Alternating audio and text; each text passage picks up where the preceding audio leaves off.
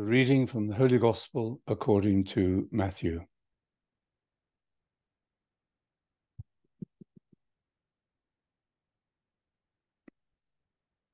When the Pharisees heard that Jesus had silenced the Sadducees, they got together, and to disconcert him, one of them put a question Master, which is the greatest commandment of the law? Jesus said, You must love the Lord your God with all your heart, with all your soul, and with all your mind. This is the greatest and the first commandment. The second resembles it. You must love your neighbor as yourself. On these two commandments hang the whole law and the prophets also. This is the gospel of the Lord.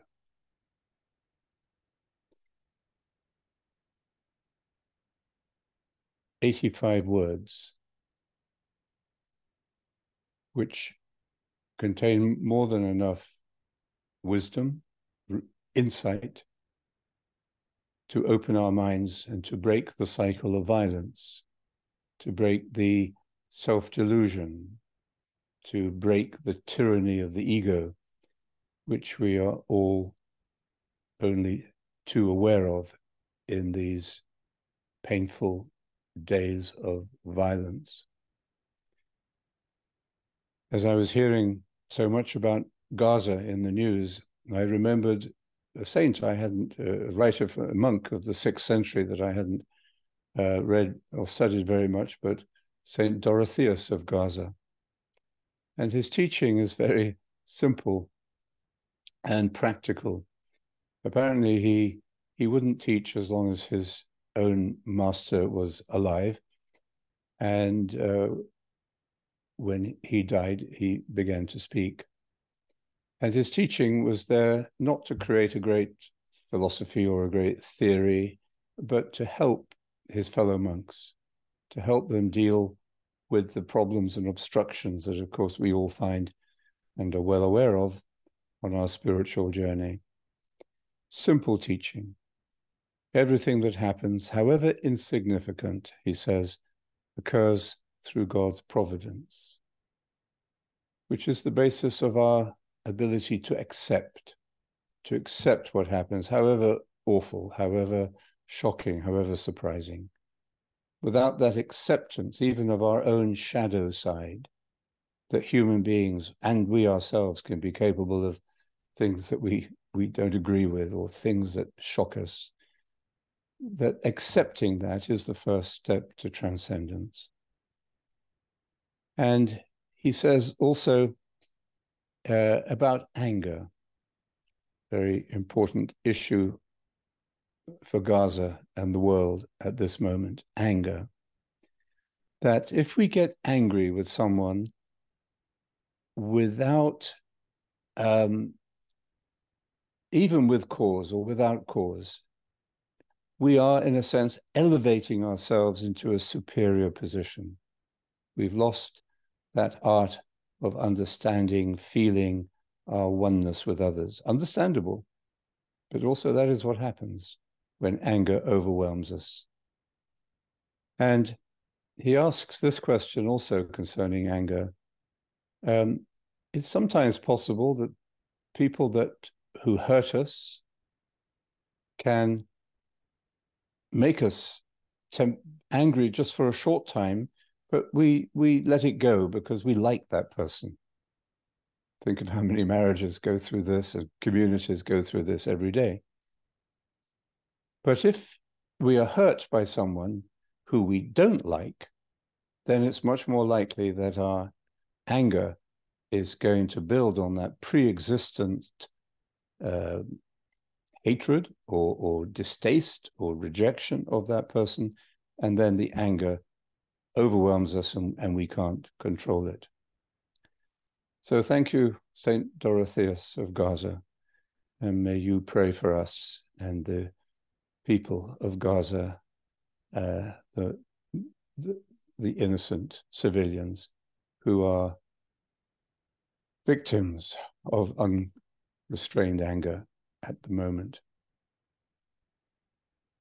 In the gospel today, these 85 words of Jesus have a context like everything in life, like the terrible situation in Palestine, in, in, in Gaza, like the uh, attack, the awful, brutal, vicious attack of Hamas uh, upon innocent Israelis that led to this and has repeated the history of the cycle of violence that we have known since the time of Cain. So, in, in, there's a context to this gospel. Jesus is being um, uh, tricked. Trying, they're trying to trick him uh, to catch him out in the way that maybe a journalist might today while doing an interview with someone, or um, a, a, way in which we we we try to pull down uh, and humiliate or embarrass uh, somebody in, in in in the public eye. And in all of his responses to these trick questions and to these these deceitful approaches to him, uh, Jesus ignores the trickery really, or he just steps wisely and elegantly through it or over it, sometimes by turning the question back on the on the questioner. Uh, but basically by telling the truth. He tells the truth. He's not caught in the trickery, which would mean that his own ego would would would be wrestling with the ego of the negative person, questioning them, questioning him. Uh, but he is able to tell the truth from that pure place in himself. And what does he say in answer to this trick question, but a, a, a question that was often raised in religious conversation at that time? What is the greatest of the commandments? And he points out the unity of the two great commandments of the love of God and the love of neighbor. The love of God is like is the Shema. The Lord your God is one. You must love the Lord your God with your whole heart. And this is as close as the Jewish tradition comes to a creed. But the love of neighbor is deeply rooted in the Jewish and biblical wisdom as well. In Leviticus chapter 19, your, you shall not take vengeance or bear a grudge against any of your people, but you shall love your neighbor as yourself.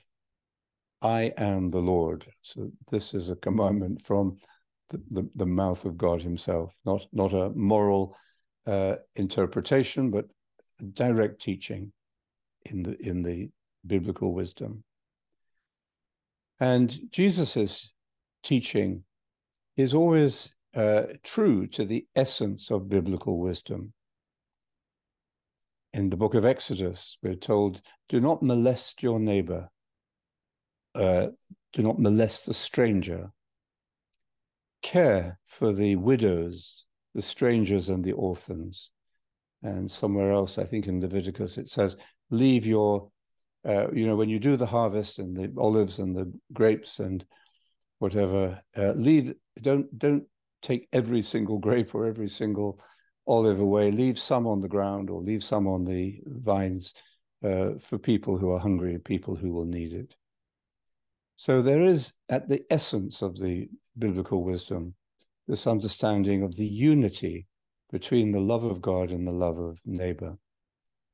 And as Christian interpreters reflected on this over the, the millennia, um, they came to uh, the insight, many of them, that Evagrius, one of the great desert fathers, came to, that love of neighbor is the love of God. There is no complementarity. One is the same as the other.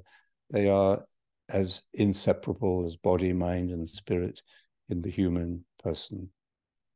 And that the love of neighbor is the love of God because what we are loving in our neighbor is the image of God, the recognition of ourself in the neighbor, even in our enemy.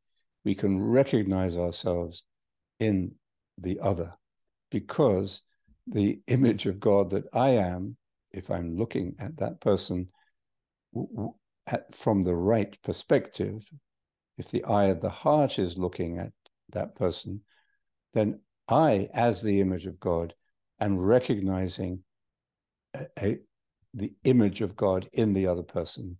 So each person that I meet, each person that I know is a mirror, a mirror that in which I and the other person recognize each other as one, one in the image and likeness of God. Now, that might sound very uh, theological and abstract and uh, mystical, but it's common sense. If we hurt another person, we hurt ourselves. And we create through the law of karma that also governs the universe. It's a less powerful uh, law than the law of grace, uh, the law of love, but it is a functioning law that uh, what I do is going to have consequences, good or bad. If I react with violence, with hatred, if I overreact, especially, then there will be consequences to pay. The Jewish people have understood this desperately, painfully over, over millennia through the persecution that they have suffered. Hitler tried to exterminate the Jews because they were, in his deluded and perverted mind, a uh, the enemy of humanity. And if he had won the war, he probably might have succeeded even. But he failed because hatred always destroys itself. I visited Auschwitz uh, years ago, and when I first time I visited, I, I noticed the administration block in Auschwitz had been destroyed by the Nazis as they were leaving, hoping to destroy evidence of what they had done. But it was left wisely as a sign that evil, the shadow side, when it overwhelms us, eventually destroys itself, not before it has done an immense amount of damage and created many, many years of, uh, of, of karmic and trauma, traumatic uh, damage uh, to succeeding generations. So let's come back to this teaching. The love of neighbor is the love of God because we love the image of God in our neighbor if we can see them. And contemplation and action reflect the same unity. The love of God, as it were, reflects the meaning of contemplation, but that overflows inevitably into the love, into action, which is the love of neighbor. They are intertwined. There is a fundamental unity at the heart of reality. And this is why we imitate what we love. This is a great mystery. Maybe the word is emulate, but we can talk about the meaning of the words later. To imitate means just to copy, but to emulate means that we we learn from what we see, and we can even improve what we see. We can even go beyond what we see when we emulate. But let's just say imitation is enough. We imitate what we love. Maybe we could say we become what we what we love. And this is reflected in a, another gospel, another passage in the Gospel of Matthew, in chapter 25, often called the Last Judgment, when he separates the sheep from the goats.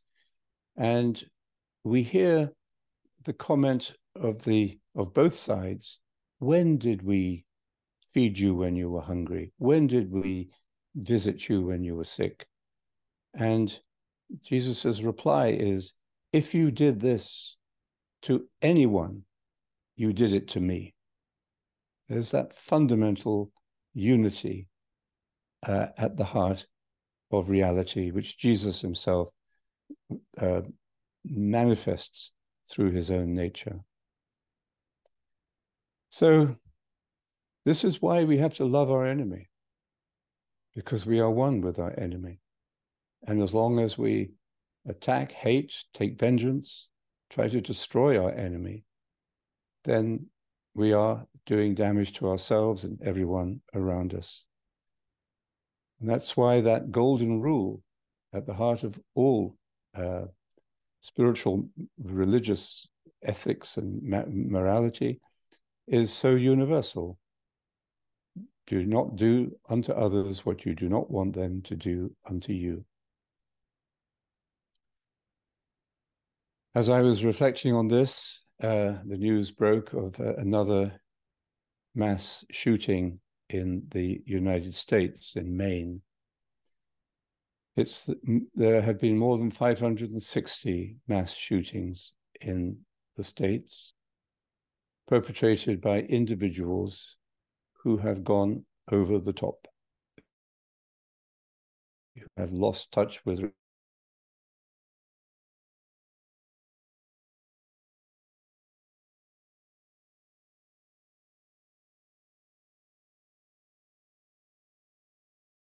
knowing what they are doing. More than 3,000 people have died in the United States because of the gun laws, which allow that terrible pattern to continue and perpetuate itself. So that's the context in which we gather today to praise God, to remind to be reminded of this unity of the of the first commandment and the one that is equal to the first commandment the love of god and the love of neighbor. And we need these reminders. So i'll end with a bit of good news. Well this is good news. But the good news is you may remember during covid I was often referring to a beautiful white heron or white egret uh, in the lake here at Bonnevaux. And it was there day after day after day, just standing there as a, it seemed to me, a, a reminder of the divine presence through the terrible crisis we were we were going through. And um, it's back. It's back with a vengeance because the other day we were sitting having a community uh, meeting and looked out of the window and we saw a great flock of these white herons, um, probably on migration to Egypt or wherever they go, uh, landing on the lawn uh, just outside uh, my room. And um, but there's a solitary one in the lake still, so I don't know how long he'll be there. But we, we, we have these vivid reminders that call us back to hope and to joy in the capacity of human beings, not only to fail and to be inhuman, but also to learn. And the more of those white egrets who learn through their own experience and through their practice their contemplative practice and their love of one another, the more, the better, and the more hope there is that we can break the cycle of delusion and violence that has kept us entrapped for so long.